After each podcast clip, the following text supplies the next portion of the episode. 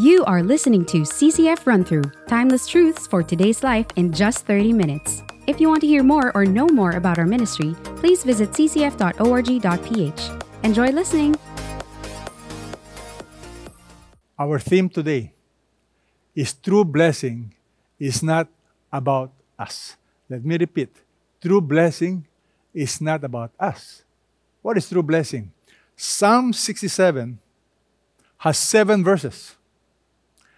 And those seven verses focuses on true blessing. It begins with blessing. It ends with blessing.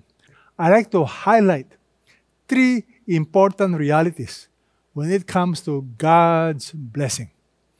Number one, God delights in blessing us. God wants to bless us.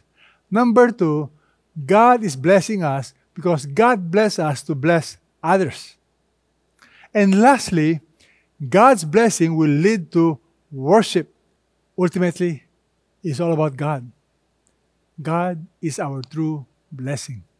In Psalm sixty-seven, verse one, I'd like you to notice. It is so exciting that our God is the one who wants to bless us. God be gracious to us and bless us. So all blessing begins with the grace of God. And what is the grace of God? Undeserved. It's from God. Not because we are qualified. So God's blessing is from Him. What a comfort to know that it is God's grace, not my qualification, that will allow me to have this blessing. And it is perfectly okay to pray for God's blessing. Next, bless us. Now the word bless us, what does it mean? Let me repeat. Many times people think it is just material blessing. It's more than that. This verse explains what is true blessing. Cause His face to shine upon us. This is taken from the book of Numbers, where God told Moses, Moses, when you bless the people, you bless them by saying the following. The Lord bless you. The Lord keep you, meaning the Lord will protect you. But what is the most important phrase? The Lord make His face shine on you and be gracious to you. What does it mean, make His face shine on you? Look at verse twenty-six of Numbers. The Lord lift up His countenance on you and give you peace. What does that mean? You see, real blessing is having the favor of God, the presence of God, and the approval of God. You want God's favor. And that's why I'm reminded, when my children were small, they kept saying, Daddy, look at me, look at me. Why do children want their parents to look at them? You know why? Because of undivided attention. Because they want our blessing. They want our approval. And above all, they want our smile. You know, the smile of God to me is the greatest blessing. I'm reminded of the story of this concert pianist, how she was always nervous when she plays the piano in front of thousands of people. And when she finishes, they'll give her a standing ovation, and she's still nervous. She will only relax if that one person will stand up and that person will clap. Do you know who is that person? Her piano teacher. Because her effort is to make sure that her teacher will be happy with her performance. In the same way, it is like our relationship with God. The most important person that you want to please is the Lord. Why is that important? It does not matter if the whole world will applaud you, if the whole world is happy, but God is not happy. And it doesn't matter if the world is not happy with you, but God is happy. Because the most important person at the end of your life is the Lord Himself. Question, are you living a life that's pleasing to Him? In Second Corinthians chapter five, in verse nine, Paul says, Therefore, we have as our ambition, whether at home or absent, to be pleasing to Him. For Paul, the most important thing, the most important blessing is the smile of God to be pleasing to him, because someday we must all appear before the judgment seat of Christ so that each one may be recompensed. Each one. Paul was very conscious of the reality that at the end of your life, the greatest blessing is the smile of God, the affirmation of God that you have lived well for Him. All of us have loved ones who have passed away. I have dear friends. I have close friends. I have close relatives who have passed away. No matter who they are, no matter how rich they are, no matter how poor they are, those are all secondary. At the end of your life, these are realities. You cannot bring your money with you. You cannot take anything with you, including your paintings, including your hobbies, including your prestige. There's nothing you can take with you. But the most important is your relationship with your Savior. The question is, did you live a life that's pleasing to our Lord? The second thing I'd like you to know about true blessing is we are blessed to bless others. You see, blessing is not to be kept. It's to be shared. Notice this is what it says. That your way may be known on the earth, your salvation among all nations. Do you notice the connection? Verse one talks about God be gracious to us, bless us. And then verse two, so that your way may be known on the earth, your salvation among all nations. The purpose of blessing is to bless the nations. What kind of blessing? The knowledge of God, that your way may be known. When we know God, when we know His ways, what is the result? Salvation. You see, at the end of your life, the most important thing is salvation. Do you have eternal life? And that, my friend, is how we bless people. Bless to bless others. Question, is your life lived in such a way that it will attract people to Jesus? You see, this does not happen by accident. The blessing being passed around has to be intentional.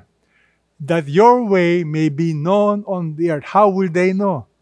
Through your life, your words and your deeds. Your salvation among all peoples. How will they know? Through your life, through your deeds. How can we bless others? Notice Psalm sixty-seven tells us, let the nations be glad and sing for joy, for you will judge the peoples with uprightness and guide the nations on the earth. The psalmist is saying God is coming again. He is coming as judge. And how will He judge? With uprightness. He will come as the ruler. That word guide has the idea of He will govern the nation, guide the nations on the earth. Think about it. In other words, we are blessed to bless others. How do we bless others? We need to tell them. We need to tell them the truth, that God is coming again. And I'm reminded of the example of Ezekiel. You see, in Ezekiel chapter thirty-three, God gave this amazing example. What should be our responsibility? In the book of Ezekiel, chapter thirty-three, God appointed Ezekiel a watchman. As for you, son of man, I have appointed you a watchman for the house of Israel, so you will hear a message from my mouth and give them warning from me. What is the job description of a watchman? A watchman is somebody who will warn the entire city that there's enemy coming. You see, in the time of Ezekiel, people live in walled cities. That's how they have protection. And in the walled cities, gates are open. But there is always a watchman guarding. The moment they see danger, they will blow the trumpet. They will ask the people to get inside the gate so that there will be protection. And God is saying, Ezekiel, you are a watchman. You are to warn them. And what is the message? And this is the message. God says, when I say to the wicked, "O wicked man, you will surely die," you do not speak to warn the wicked from his way. That wicked man shall die in his iniquity, but his blood I will require from your hand. The metaphor of watchman is to bring up the importance of responsibility. You see, Ezekiel was a prophet. God said, on top of being a prophet, you are a watchman. A watchman is responsible to warn the people. And God is saying, Ezekiel, if you don't warn them, the blood of the people I'll require from your hand. In verse nine, if you on your part, if you warn a wicked man to turn from his way, and he does not turn from his way, he will die in his iniquity, but you have delivered your life. The, the desire of God is for people to repent. But God is saying, if they don't repent, that is their responsibility. But your responsibility is to tell them. I want you to notice what the Apostle Paul said. The Apostle Paul, on the last part of his life, this is what he said in Acts twenty. Therefore, I testify to you this day, I am innocent of the blood of all men.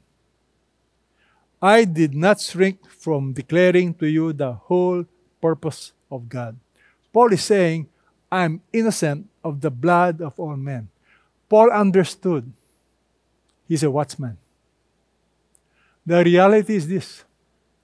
We are all watchmen. So God is saying, you do your job. My job is not to force people to repent. My job is not to force people to listen. My job is to be faithful. And notice what is emphasized. The next verse. When I say to the wicked, you will surely die, and he turns from his sin and practices justice, righteousness. In short, he repents. How is repentance sin? He turns from his sin and he begins to change his life. Notice the promise of God. None of his sins that he has committed will be remembered against him. Here is the amazing promise of God. God says he will be completely forgiven. This reminds me of the New Testament passage found in the book of Hebrews chapter ten, where God says, because of Jesus, I will no longer remember their sins. Their past sins I will remember no more. Do you realize that kind of blessing? The peace that you have?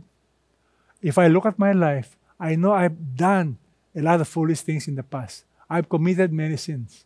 But God is saying, if you repent, your past sins, I will remember no more. Repentance is the key to blessing. And then God reminds the righteous. Have you ever wondered why this was placed in the Bible? The Bible says, warn the righteous man. The righteousness of a righteous man will not deliver him in the day of his transgression. Whereas a righteous man will not be able to live by his righteousness on the day when he commits sin. When I say to the righteous, he will surely live, and he so trusts in his righteousness that he commits iniquity. None of his righteous deeds will be remembered. In that same iniquity of which he has committed, he will die. You know what God is saying? You cannot be presumptuous of your forgiveness. You cannot live a life that takes forgiveness as a license to sin. Jude four warns us, ungodly persons who turn the grace of our God into licentiousness and deny our only Master and Lord Jesus Christ. I want you to notice the following statements. Ungodly persons who turn the grace of our God into licentiousness. The grace of God is not a license to commit sin. Many Christians are not taught properly. I'm reminded of the story of my friend, how when his son went back from college to visit him during Christmas.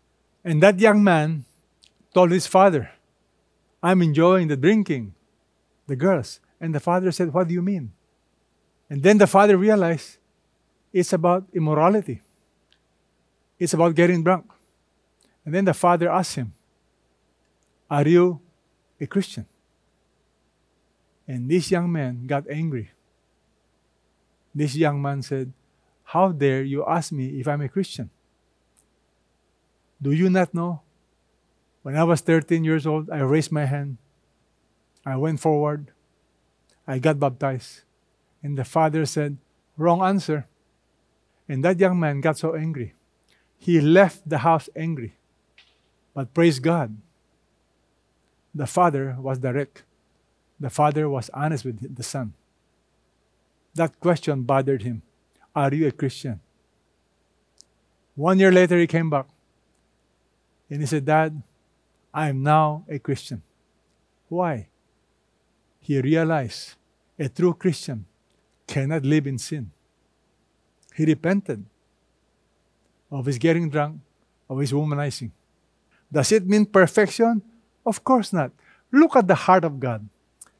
In Ezekiel chapter thirty-three, verse eleven, this is God's heart. "Say to them," this is God's message, "As I live, declares the Lord God, I take no pleasure in the death of the wicked." Notice the heart of God. "I don't take pleasure in the death of the wicked, but rather that the wicked turn from his way and live. Turn back, turn back from your evil ways. Why then will you die?" This is the heart of God. He wants to bless us. And the key to true blessing is repentance. The key to forgiveness is repentance. From Genesis to Revelation, you have the truth of repentance. We need to repent. When Jesus began his ministry, what did he say? Look at his message. Jesus came into Galilee in Mark chapter one, preaching the gospel, the good news, saying, "The time is fulfilled, the kingdom of God is at hand." Notice, repent and believe. You see, the gospel is about repentance and faith in Jesus. The same thing. At the end of his ministry, what did he say? Jesus tells us, "It is written that Christ should suffer and rise again from the dead the third day." The death and resurrection of Christ. And notice verse forty-seven. "Repentance for the forgiveness of sins will be proclaimed in his name to all the nations." In other words, forgiveness and repentance, they go together. Forgiveness and faith, they go together. Repentance and faith, they go together. You cannot separate the two. To understand repentance, let me explain to you three important words. The first is regret. It impacts the mind. Why did I do that? Why did I do that stupid things? Example, a man is caught in immorality. The wife caught him. He is regretting. Remorse. The mind impacting the heart. I feel sorrowful. I feel ashamed. I feel the pain. That is not repentance. What is repentance? The mind is affected, the heart is affected, and the will is affected. That's from the word metanoia. It's a change of direction. So repentance has to do with change. Example of regret, remorse, and repentance. Do you recall among the twelve disciples of Jesus, what happened to Judas? Judas betrayed Jesus. He felt remorseful. He regretted. What did he do? He committed suicide. You notice Peter. Peter denied Jesus. He regretted. He was sad, but he repented. His repentance was shown when he turned to the Lord and began to serve him and love him. Real blessing comes when we repent. I love this quotation by Thomas Carlyle. Of all acts of man, repentance is the most divine. The greatest of all faults is to be conscious of none. Psalm sixty-seven tells us what true blessing is all about. It's not about us. True blessing is from God. God wants to bless us. God blesses us to bless others. And lastly, God's blessing leads to worship. God's blessing is so radical. It will transform us from somebody who is running away from God to becoming the worshiper of God. Remember, worship is a response, the proper response to who God is, what He has done. And the moment you and I experience true blessing, how God has forgiven us, how we are given eternal life, how Jesus died on the cross so that our sins can be completely forgiven, what will that do to your life? It will totally transform your love and your heart. You will really begin to worship Jesus, to worship God, because you have experienced the unconditional love and forgiveness of God. Look at Psalm sixty-seven. God blesses us that all the ends of the earth may fear Him. I want you to notice something. God blesses us.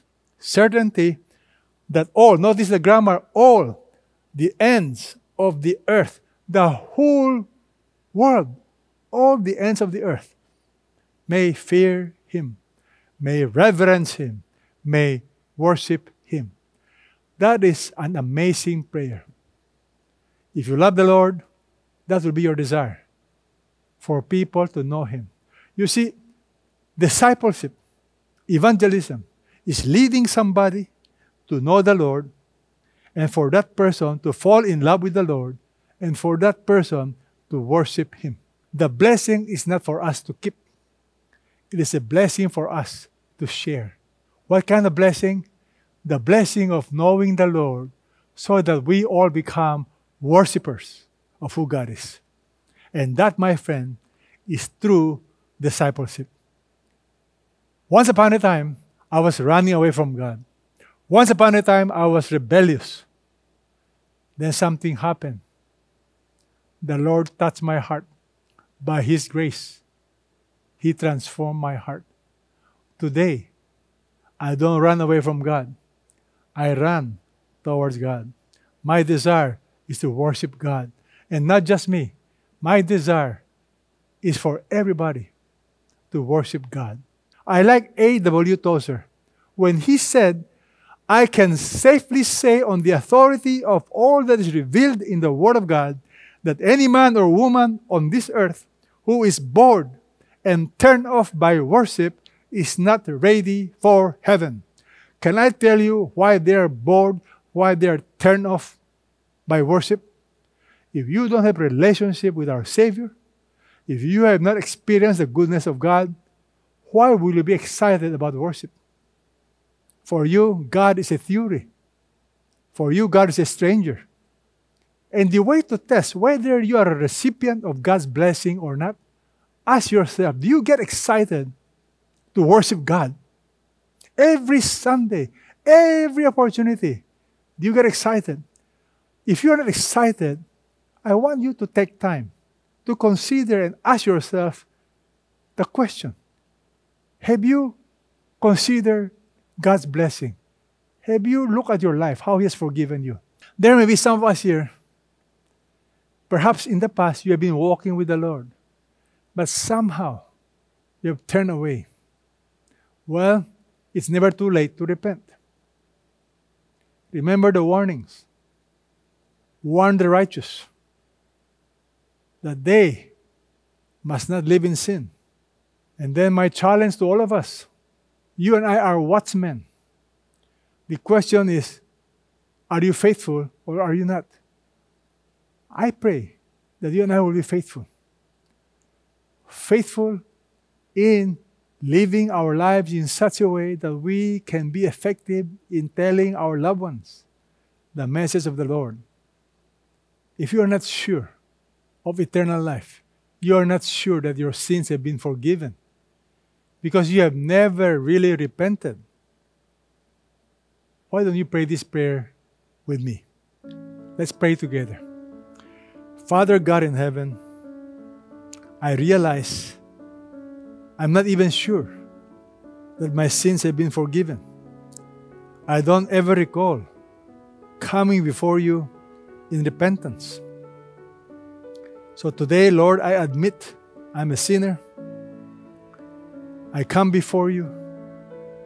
I repent of my sins. I come before you accepting your gift of forgiveness.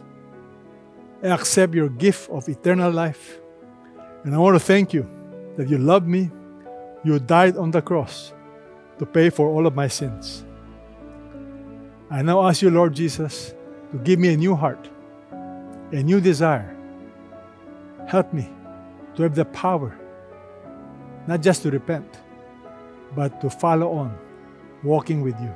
I pray that you will remind all of us to be faithful, to be strengthened by your grace, so that we will not only be faithful in giving your message, we will be faithful in our walk, so that our talk and our walk will match, that we will be faithful, watch men, watch women. In Jesus' name we all pray. Amen. Let's pray that God will bring us to someone to share the good news of forgiveness, the good news that repentance brings blessing.